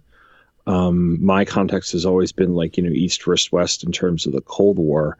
But I could imagine that if you are doing a, if you've got a pendulum swing where you're condemning the past just as a culture, you know, and trying to come face to face with it and, and trying to reconcile, you know, all those things, then there is going to be a knee jerk reaction to, or, or a, or straight up just anger at that generation. So I, I understand that um, because it's, you know, it's a, it's, it's a, it's a natural thing among generations, you know, for, for the, for the one after to think they know more than the one before and to condemn the one before for what they did, especially when they're young in their formative years in their early 20s and things, or right around the time of the trial. I think you soften as you get older, or you, you maybe you grow. If you grow, you reach some more understanding and stuff. Um, but but yeah, I think I think yeah, kind of like they're they might be too quick to condemn, but considering the the short amount of distance, a generation's distance between that and and Nazi Germany, I can totally understand why they would. mm-hmm. yeah 169 is kind of a big section on this just Mhm. talking about parental expectations uh, and then it also gets into collective guilt as well about what had happened Do you think this is um, Schlink reinserting himself then? If he's taken us out for the, uh, if he's taken himself out a little bit for the trial and asked us to come to our own conclusions about Hana, um, do you think that this is him asserting himself a little bit to to just make a comment about the way things had gone? Potential. I mean, I wonder if that may have been his experience. Mhm. Though his father seemed to be rather similar to, well, I shouldn't say rather similar. He seemed similar to Michael's father. The fact that he didn't really do anything Mhm. for the Nazi Party because he was an anti-Nazi confessing an anti what was it anti-Nazi confessed pastor anti-Nazi confessing church. But at the same, it seems like all parents of that particular generation were needed to be or were held accountable, just like that they were somehow involved, which is, I guess, that collect collected guilt, Mhm. collective guilt Yeah. that it just because you were a part of Germany at the time, then you're you happen to be you've got blood on your hands no matter what you were doing. So potentially, I, I wonder if it comes from sort of a biographical place Yeah. there. Some of those interactions with his father His father, yeah, I wonder that too. but I, I think it's also what was really happening with Mhm. that generation at the time. So yeah, I think he does reinsert himself and, and let us know. And and I wonder, I mean, what the intention was because it seemed like well, it's a bestseller for Germany and America, and Mhm. probably was you know came out in Germany first and then it pop. But I just wonder like how does that work? Did he maybe want it to go to America first? And it's not like I didn't see it on England. I think it, it won a French prize. So I just thinking about the allies, like what nations have this particular book, and is it if there was any sort of authorial intent for how it was published, which is probably out of his control. I wonder true. if there's any significance in that. No. I do know that when I think of a generational conflict in terms of this World War II generation, and the generation that came after it was that uh, the 15, 20 years after the war had ended, or 20 years after the war had ended, we're in Vietnam. And it's a much different war, but you have that generational struggle between part of that gen- younger generation that is protesting that war with the parents who were in World War II or Korea, and especially World War II, where they fought the good fight, you know, that you that they they manned up to borrow a bad phrase and fought for their country because it was the right thing to do because they were standing up to Nazi oppression. Whereas, you know, Vietnam is a lot more complicated and it's uh, and you have the sense of I'm being drafted and I don't want to fight because I'm seeing the United States as on as an aggressor here or that we're in a war that we're not going to win or you know just there's just a lot out there what, that you're seeing that's just like I don't want to fight in this war. And there's there was a generational conflict in a major in a big way because one generation who signed up and and stood up when they were called went and the other one is saying no we won't go so i mean that's it's it's a if if you're thinking it from an american perspective it's a good juxtaposition with what you're seeing here because you have a con- country that's trying to deal with the past of being on the other side of that very war mm-hmm. Well, the next two questions I think I'll have, or I guess we'll set as like an in defense of Hannah question mark. Mm-hmm. Uh, does she deserve defense? So on page 133, he asks some questions. So another section, he talks about her being illiterate. But could Hannah's shame at being illiterate be sufficient reason for her behavior at the trial or in the camp to accept exposure as a criminal for fear of being exposed as an illiterate, to commit crimes to avoid the same thing? So, do you answer, you know, yes to any of those questions? Can one, can she be absolved to a certain extent? I know. And then the other part is just do, do you believe his judgment or his thinking is kind of rosy thinking that Hannah was choosing some of these prisoners to make their life bearable towards the end or do you think like he's just trying to make it positive I think he's rationalizing in a big okay. way although okay. you know I, I think that at the trial especially since she spotted him and was still very ashamed of the illiteracy. I can understand it being a sufficient reason for her behavioral at the trial, but come on.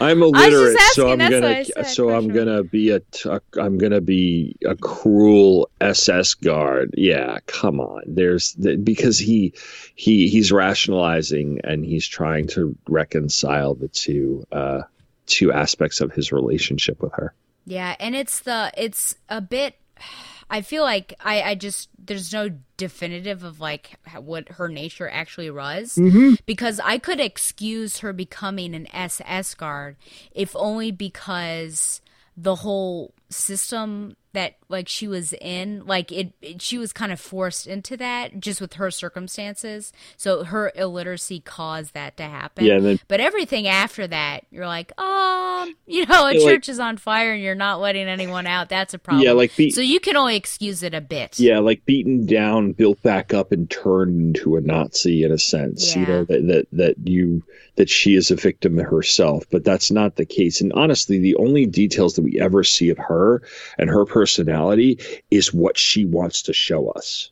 Mm, very true. And then th- secondhand, all the characterization either comes directly through her and what yeah. she shows him, and therefore what she shows us, or secondhand through opinions of other people. Yeah. But we never have an incident where we see her uh, aside from court testimony we never are able to you know that's what we have to do to make our judgment we never actually just objectively are able to watch her.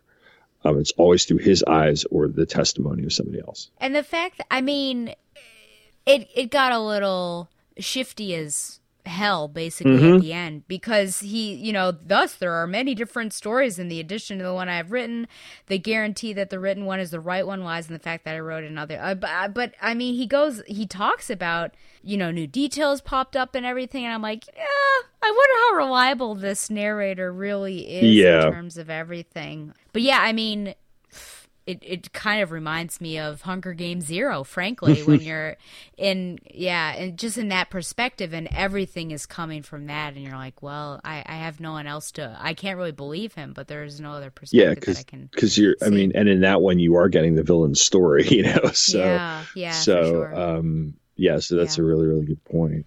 Uh, so we're going to. I mean, we could probably talk about this for a while. Uh, oh, and I do actually. Before I get into those last three, I just actually have a question. Page one fifty six, and this is almost like when you asked me, "What's what's that joke about the the gate guard?" I'm like, I Oh, and in no idea, Macbeth? Tom, what's the joke? It's a penis joke, It's- or it's the- what was it? It was a sex joke. Yeah, it was, it was wasn't about it was about how um how alcohol gets you all horny, Yeah. and it causes your penis to be flaccid. There you go. But this, I like legitimately just wonder what's happening. He goes, uh, which I guess we could have talked. That was another thing of his lack of feeling when he visits a concentration camp. But he's in a, I guess, a pub, and there's this raucous crowd of like three men and then this an old man came in without greeting anyone. He wore short pants and had a wooden leg and he's sitting at the bar and uh, the raucous crowd they're throwing some stuff at him and michael shouts stop it and then the man like comes on over and he starts uh he pulls off his leg i guess his wooden leg and crashes it down on the table and then they all start laughing and they also make fun of him and say, Stop stop it, it! Stop it! They're like they're and- like they're like high school bullies. It was so weird though. Is there anything like is it is it some sort of thing, I don't know. Like you'd never really understand what's going on from the outside kind of thing because he thinks that this is an abusive abusive behavior but clearly it's happened before and they have a good relationship with each other and so then he's the butt of the joke. I mean, what is what is going on with that whole scene? Did you have any thought? Did you think it was weird? It was a little weird. I wonder if he's trying to be a bystander in a way that he isn't for Hannah, Ah, oh, that's true. because he's he's also on the way back from the camp too, because he went and visited the camp. Yeah. And so I was wondering, yeah, I was, I'm wondering maybe that's just, a, maybe it's a thing where he's just trying to, um, he, he's trying to make up for the fact that he, he is, uh, he's kind of a useless bystander and, and he, or he Yeah. could, he could be more helpful and he's not being so. Yeah, and it's also coming off of the fact that, I mean, he feels such shame Yeah. because he doesn't feel anything. He's completely numb when he's walking through the concentration camp, and he feels shame at that. Yeah. So perhaps it's yeah, perhaps compensating. Okay, well. We're we're gonna ask three more questions. Of course, with my questions, there are like five questions per each question.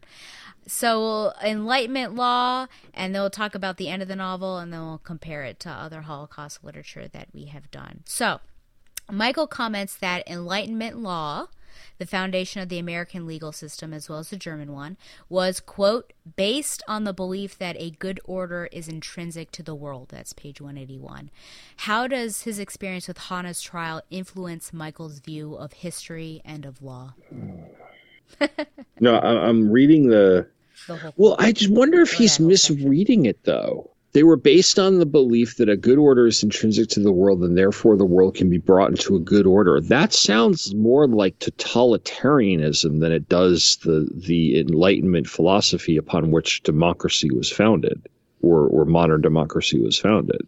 Yes. Would that be Michael's error or Schlink's? Because Schlink is. Uh, I don't know. That's the thing. It's like it doesn't it doesn't seem to match up with the the ideals and the philosophies that you hear. Um, now, granted, any philosophy that's a political philosophy is about order in some way because it's setting up a system of government and a system of power. Just because um, the so is the major difference there that the um, like enlightenment re- relies on the concept of the tabula rasa you know the idea that the that human rights are inalienable they're innate and that we're all born as blank slates and, and you know and eventually you know we we establish the governments ourselves as opposed to like and forgive me if i'm a little off on this listeners it's been a very long time since i read um, locke and rousseau and hobbes but from what i recall from college again 20 25 years ago Hobbes is all about how the state of nature is chaos and the and order needs to rise out of that chaos. And it's a justification for something we talked about last episode, the divine right, the absolute monarchy. Machiavelli was all about power manipulation and keeping order, but for your you know for your own personal gain. So all political philosophy is about power and order. It's the source of that power and order and who benefits from it that that that maintains it. Heck, religious doctrine is about order and power. Mm. The Catholic Church used religious doctrine to maintain power and order for centuries. So it's not germane to the Enlightenment. It's just another variation on a theme. But it just depends on who is benefiting and who establishes it. That that's the different that differentiates the philosophies. Cui bono. Mm-hmm. Granted, I'm making a very simplistic argument here yeah. that people who are much smarter than me can probably explain better and people who have read those works more recently than 1996 or 97 can also explain so so forgive me if i'm slightly off. Yeah i i wonder if he becomes cynical after the trial. Mm-hmm. i think so yeah because it says in the middle of this for a long time i believe that there was progress in the history of law a development towards greater beauty and truth rationality and humanity despite terrible setbacks and retreats. Once it became clear to me that this belief was a chimera i began playing with a different image of the course of legal history. In this one it still has a purpose but the goal is finally it finally attains after countless disruptions confusions and delusions is the beginning its own original starting point which once reached must be set off again which seems like it, it gets nowhere so I, I feel like, yeah, maybe he had that idealistic mm-hmm. belief that, yeah, we, we have these terrible setbacks, but we constantly push forward and, and we're looking for the good, good truth and beauty. But now it's like, uh, we, we never get, we never get past a point basically like we keep falling steps behind and then we push forward just to get back to where we started so i i feel like maybe it it's it's turned his his thoughts on the law towards a negative perspective. It's very well. It's very easy, and and I can totally understand how somebody becomes cynical by that. You know, the the to drop a boss song lyric on you, one step up and two steps back. You know that idea that Ooh. that you for every progress you make, things do swing back and forth. You know, sometimes things are so reactionary that when you think that things are going very very well, something comes along to I don't know, it's either a reminder of how the cruel the world can be or a rebuke of what you had thought was doing well. And I guess it could be how you take it. And it's very easy. I think you can be, I think you can blend cynicism with hope because I think cynicism can be a defense mechanism because you don't want to feel hope because you feel embarrassed or stupid for feeling hope in that situation. And being cynical protects you from it when things get worse because you feel that hope is we have been trained to feel that hope is somehow naive mm, yeah. we've been trained to we've been trained to feel cynical because it's it's our way of because we we do in our in our culture especially we we equate cynicism with intelligence in a, in a certain sense and we mm-hmm. equate hope with naivete and therefore when i can add item 1,506 to the atrocity that is Donald Trump's administration. Oh my God. And I and I can say and I can be cynical enough to say I saw this coming. I'm I'm protecting myself as opposed to being shocked and then being like and then and even though I have hope for the future, but you know, I guard it through cynicism because I don't want to be I don't want to I don't want to look stupid and so I see how he- he's he's kind of doing similar things where like he he's seeing this and it's kind of draining away and he's just going to get cynical because he doesn't want to get caught off guard in that way. Is he partially to blame though for that perspective changing because he didn't speak up for her mm-hmm. illiteracy? Because otherwise, yeah. I mean, the trial from another person's perspective, the trial, I guess, went as it should have. I I think that I think he has a clear head on on what what his lack of telling the judge about the illiteracy has done because it's not like it would have gotten her completely off, but it would have re- probably reduced her sentence because there's no way she could have written the report. Yeah. You know, like some of the pieces of evidence that mark her and that she's even saying you know, I'm totally responsible for this, and you know, and, and they'll throw the book at me because and she's going to take it. You know, they would turn around and be like, "Well, you know what? No, no, let's not not so fast." But, um, but yeah, he's uh, so his, his guilt for that is is definitely um, definitely driving things because he could have said something to the judge because he talked to the judge at one point or another.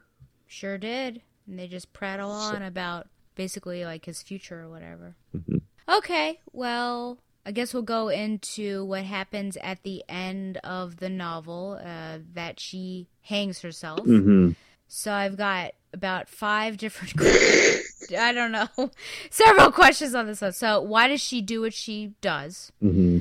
Does her admission that the dead quote came every night, whether I want them or not, end quote, imply that she suffered for her crimes? Uh, and then the final one is is complicit. Well, this is. uh, Well, I think we already talked about that. yeah, we did kind of. Yeah. I mean, in terms of the villagers, I feel like they're even guilty too.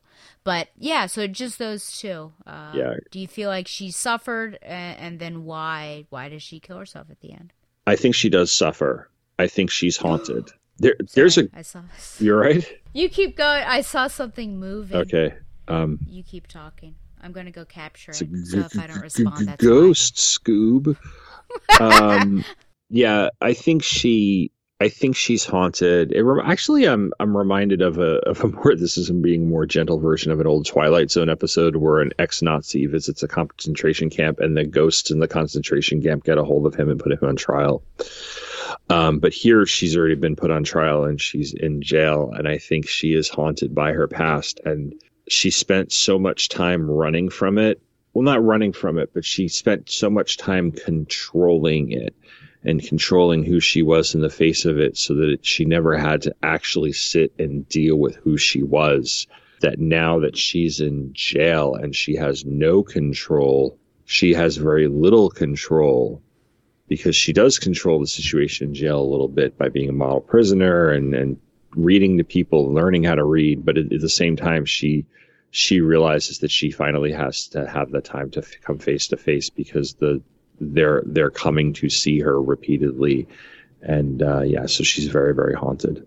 Yeah, I agree with the the control aspect. That was Yeah. actually kind of what I was thinking. Is that she got used to the situation on the inside, and perhaps she realizes, oh, it's you know, it's back to the way it was before. Mm. Um, even though she can read, you know, her life has probably really changed. So I wondered how that was. But it seems like she transitions, anyways, at a certain point because she was a mentor, I guess we could say, to some of the other prisoners Yeah. they used to ask her questions and whatever her judgments were. I mean, she was like the head druid. Whatever her judgments were, they would listen to her, and then all of a sudden she stopped. I don't know, socializing with people. So I wonder what happened there.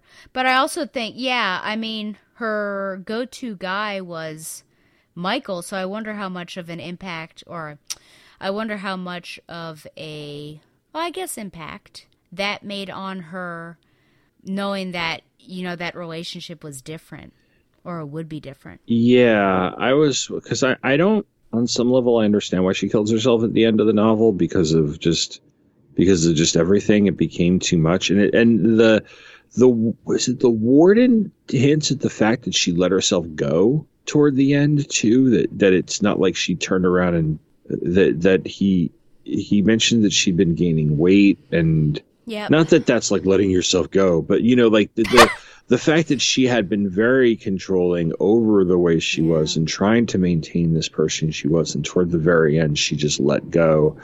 Um, perhaps some sort of depression took over, and and maybe a realization of the of of how she might not be able to face the world. Or you're right, maybe the dynamic of her relationship with Michael would have changed because if you think about it, he would have been taking care of her, and maybe she didn't want that. But I don't think he's the reason she killed herself. Um, but I wouldn't be surprised if that wasn't a factor. yeah and i guess it's true well as far as i've heard in different things that everyone seems really fine and, and good to go the day before they kill themselves and that certainly was true of like the phone call and everything Mm-hmm. Yeah. I was kind of suspicious once we're getting into details of all the stuff he was buying and getting groceries. I was like, is is something gonna happen right now? yeah, it's it's it's at a very soap opera moment of like the minute everything seems really good, that's when the other shoe drops. I do you think it could have ended another way? I mean, is it really like does this this ha- the way this novel has to end?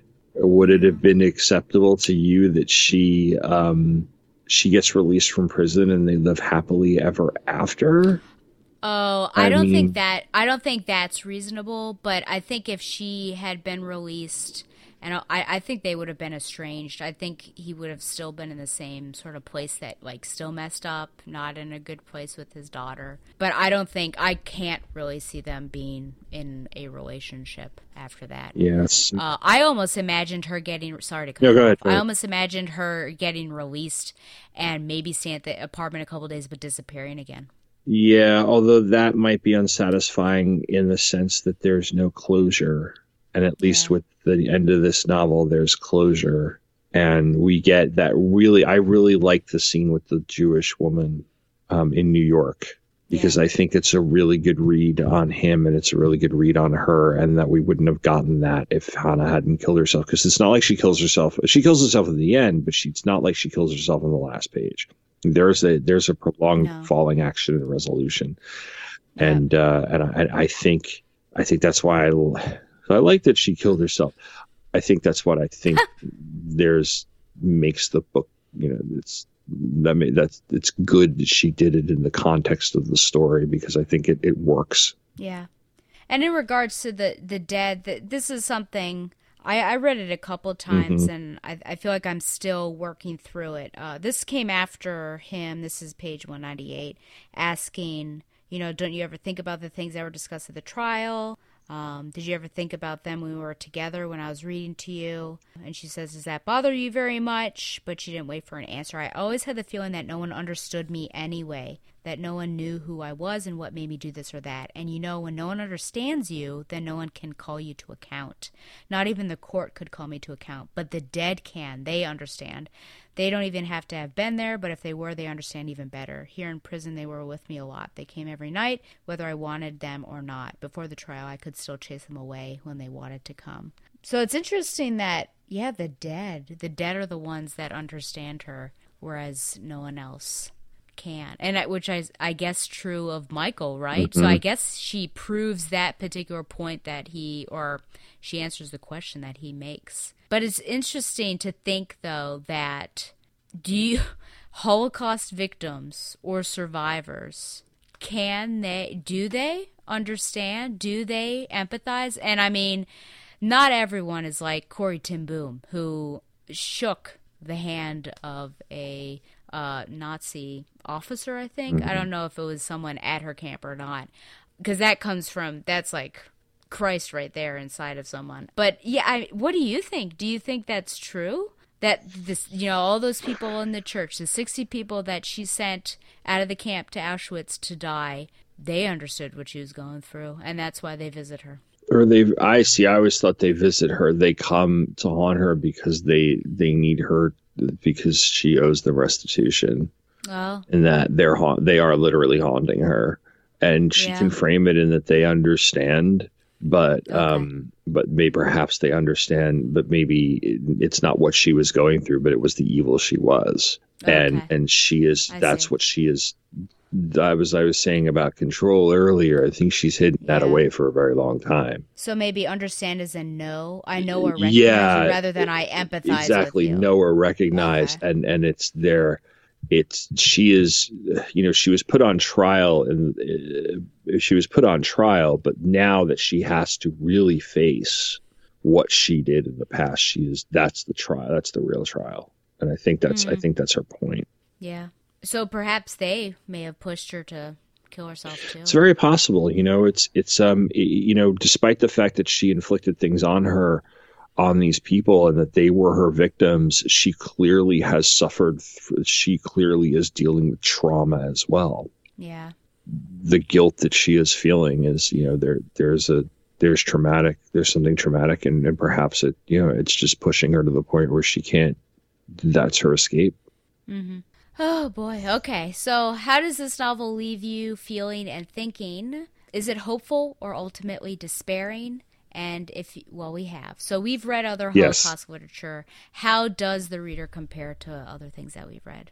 Um, I'll the last one first because I it's a really good entry because this is one of the few times where I get that I I mean it's it's I'm sure there are other books like this but it's one of the only books I've read where we see it from this side because most of the ones that are about survivors and about people coming to terms with what happened years earlier are from the from the point of view of the victims. So like I mentioned Night, I mentioned Maus, and there are other there are other works that are you know Schindler's List uh, that are was told from the from the side of the people who were who were not only witness to but were the victims of the atrocities. Um, or in the case of something like uh, the book thief were allies right? So we don't get and and we also it's also a unique perspective in that we're getting a reconciliation that gen- generational conflict you know 20 years after the holocaust or whatever it is and we're still this is what our country is dealing with and we are still seeing these people and and we have to we have to see how we can deal with them in our conversation. So i think that i think that's a really good piece of, of literature. It made me thinking a lot about a lot about that and and wondering like what germany as a whole went through.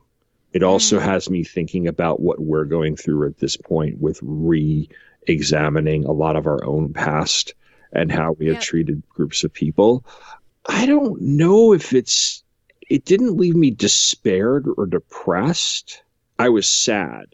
But at the same time, I think contemplative is probably one of the best ways to describe it. I didn't feel hopeful after this, but I wasn't like upset. I was sad at what happened to him. I was ultimately sad about what happened to the people in the novel, even her to a certain extent. She's she's a very sad character, but at the same time, it, it was like I was just thinking a lot and thinking, and it made me think about other things and thinking about things in our own context right now. So Yeah, I I think conflicted is is the feeling that I would Mm, have just because it's such tough subject matter and you have someone that you want to paint as a villain right away. But you know, there were times I, I was tending towards sympathy towards her. I felt her. I was trying to better understand her, and so then I'm like, oh gosh, does that make me a terrible person? Well, I guess we talked about this before, right? When when I felt the same way for gosh, Rem. No, his name is not Remy. I can't remember his name. The prisoner in the Green Mile. That Devereaux. Yeah, Devereaux. Yeah. So you know that sort of thing. But I guess it's just maybe that's good. Maybe we, we that is a challenge that we should have that even though there are terrible people out there you know to seek to understand them mm-hmm. but also check ourselves that maybe there should be a discomfort you know if we're getting too close or something like that. So conflicted is what i would say on Yeah. that. I, I think uh, there's something in between hope and despair. I think with that uh, i don't know if either of the characters really are redeemed at the end because his relationships are so broken. So it's not like there's a happy ending for that. And then you know with Hannah her life is just like cut off right away. Yeah. and and yeah she she suffered. So it's it's almost between that. Uh, and i will agree with you that it it did have me contemplating more like that german aspect like that whole thing about parents not living up to expect their children's expectations mm-hmm. and collective guilt. That's something that i didn't really consider about germany you know post world war ii so that was good. And then yeah with holocaust literature i feel like the only thing i've read read was even though i have both volumes of Maus i've yet to do it. Mm. I don't know what i'm waiting for. But i guess it would have just been a night i feel possibly the Diary of Anne else. Frank, oh yep there you go that that's Okay. another big middle. Like that's Yeah. that's like eighth grade. You're right. Yep. Uh, you know what? Here's a controversial thing Hmm. to say. She annoyed me at, at times in that. I don't know. See, I have a copy in my classroom because it was just part of a. I've inherited Yeah. various people's classroom libraries over the years, or bits of them, and I, I, uh, I don't know if I've ever actually read the whole thing. I remember reading the play version in middle school or junior high, but Diary of Anne Frank, Night, The Book Thief, I mentioned. Yep. Maus. I I read Maus once. I I would I'm due for a reread. Yeah. any I mean, she's a teenager, so I guess that is Yeah. just par for the course. I mean, it makes her realistic. But yeah, I feel like I've watched. Oh my gosh, is there another one? I feel like I've watched more than I have Mhm. um, read. Yeah. But yeah, I, I think it. I I would agree with you. I think just seeing it from the other perspective is what makes it really interesting. I think that's all we have. Mm-hmm. Yeah. Well, I think we got one more question.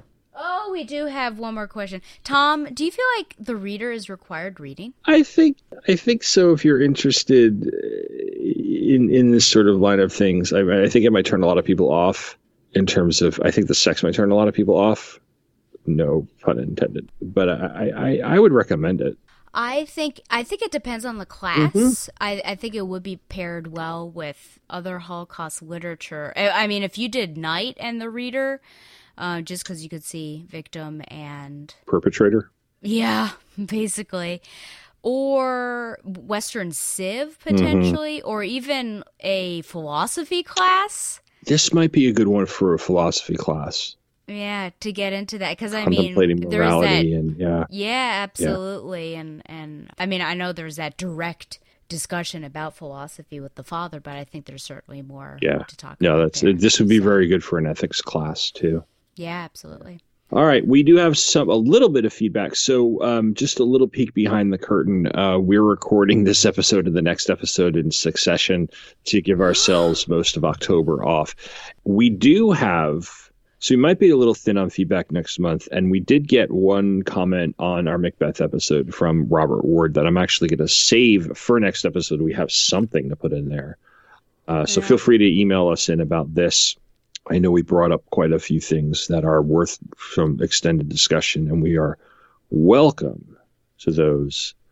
Um, but Robert did comment on us um, and Mhm. on our our on, on blah. Whoa. Let me start that over. Uh, Robert did comment on our Facebook page, um, and he did just want to let us know that Netflix is dropping a new version of Rebecca on October Yes. 21st. He also Yes. said that regarding Shakespeare, when tackling Shakespeare, one of the best things you can do is listen to the plays produced by uh, Arkangel Shakespeare. They did an absolutely phenomenal job producing every existing play with some amazing actors, uh, some actors who would go on to be incredibly famous. So that's worth a look because, like I said, I had the old Vic production, which I just got like secondhand through somebody, and my my go to tends to be the Folger Shakespeare Library. Mm. Um, so any Yeah. any comment on that?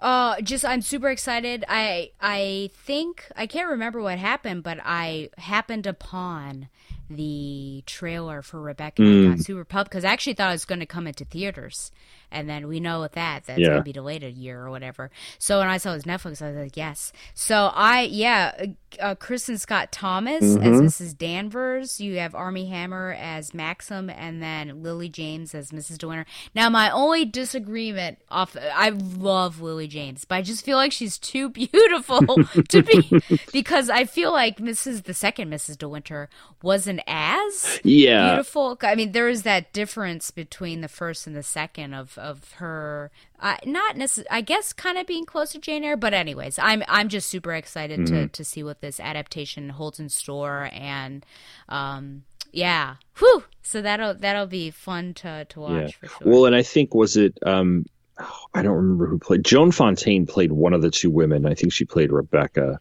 eh, or Mrs. De Winter in the um uh, in the original one and it was and and she was one of those actresses that uh really really famous Hollywood screen, you know, and I want to say I wanna, and and I'm I'm vamping here because I'm looking at oh, I wonder. I was like, I'm babbling it, it's because only I'm looking twenty it up minutes. Is he gonna make it? I'm looking it up on IMDb, and yeah, she played Joan Fontaine played Mrs. De Winter. Laurence Olivier Mm-hmm. played Maxim, um, and Judith Anderson played Mrs. Danvers in the 1940 um, uh, what's it called uh, Alfred Hitchcock version. So, and uh, you know Reginald Denny, who would go on to play King Boris in the Batman TV show, um, wow. played uh, Frank Crawley. So Mm. anyway, um, I guess I should let us all know that we are doing another book next episode. I guess so, Tom. And- what are we well, doing? you mentioned it earlier. uh, we both read it. And we both did the. It is a prequel to a book that we did. uh, it is probably, as far as us being current, the most current book. You know, like Oh, you know, shortest time between publication and and uh, and and podcasting, and that is the Yeah. Ballad of Songbirds and Snakes by Suzanne Collins, Mm. which is the prequel novel that recently came out of uh, to the Hunger Games. Mm-hmm. Hunger Games. Hunger Zero. Games Zero, as we're referring to it. So So yeah, so we'll be we're recording that soon, and so you get this episode's going to drop in October. Then you get to go watch Rebecca, and then Yep. you can, and then October thirtieth, Baby Yoda comes back, and you can take some, you can take a Oh, break in. November from all your Baby Yoda ing, Mm. and and listen to us talk about uh, Coriolanus Snow and his Yep. rise. Indeed. And I guess so. Last episode, we broke a rule. We never promised that we had a, a double author. Mm-hmm. And so now we're in the double series. We we picked another in the series. Yeah. So uh, hey, these things happen. So.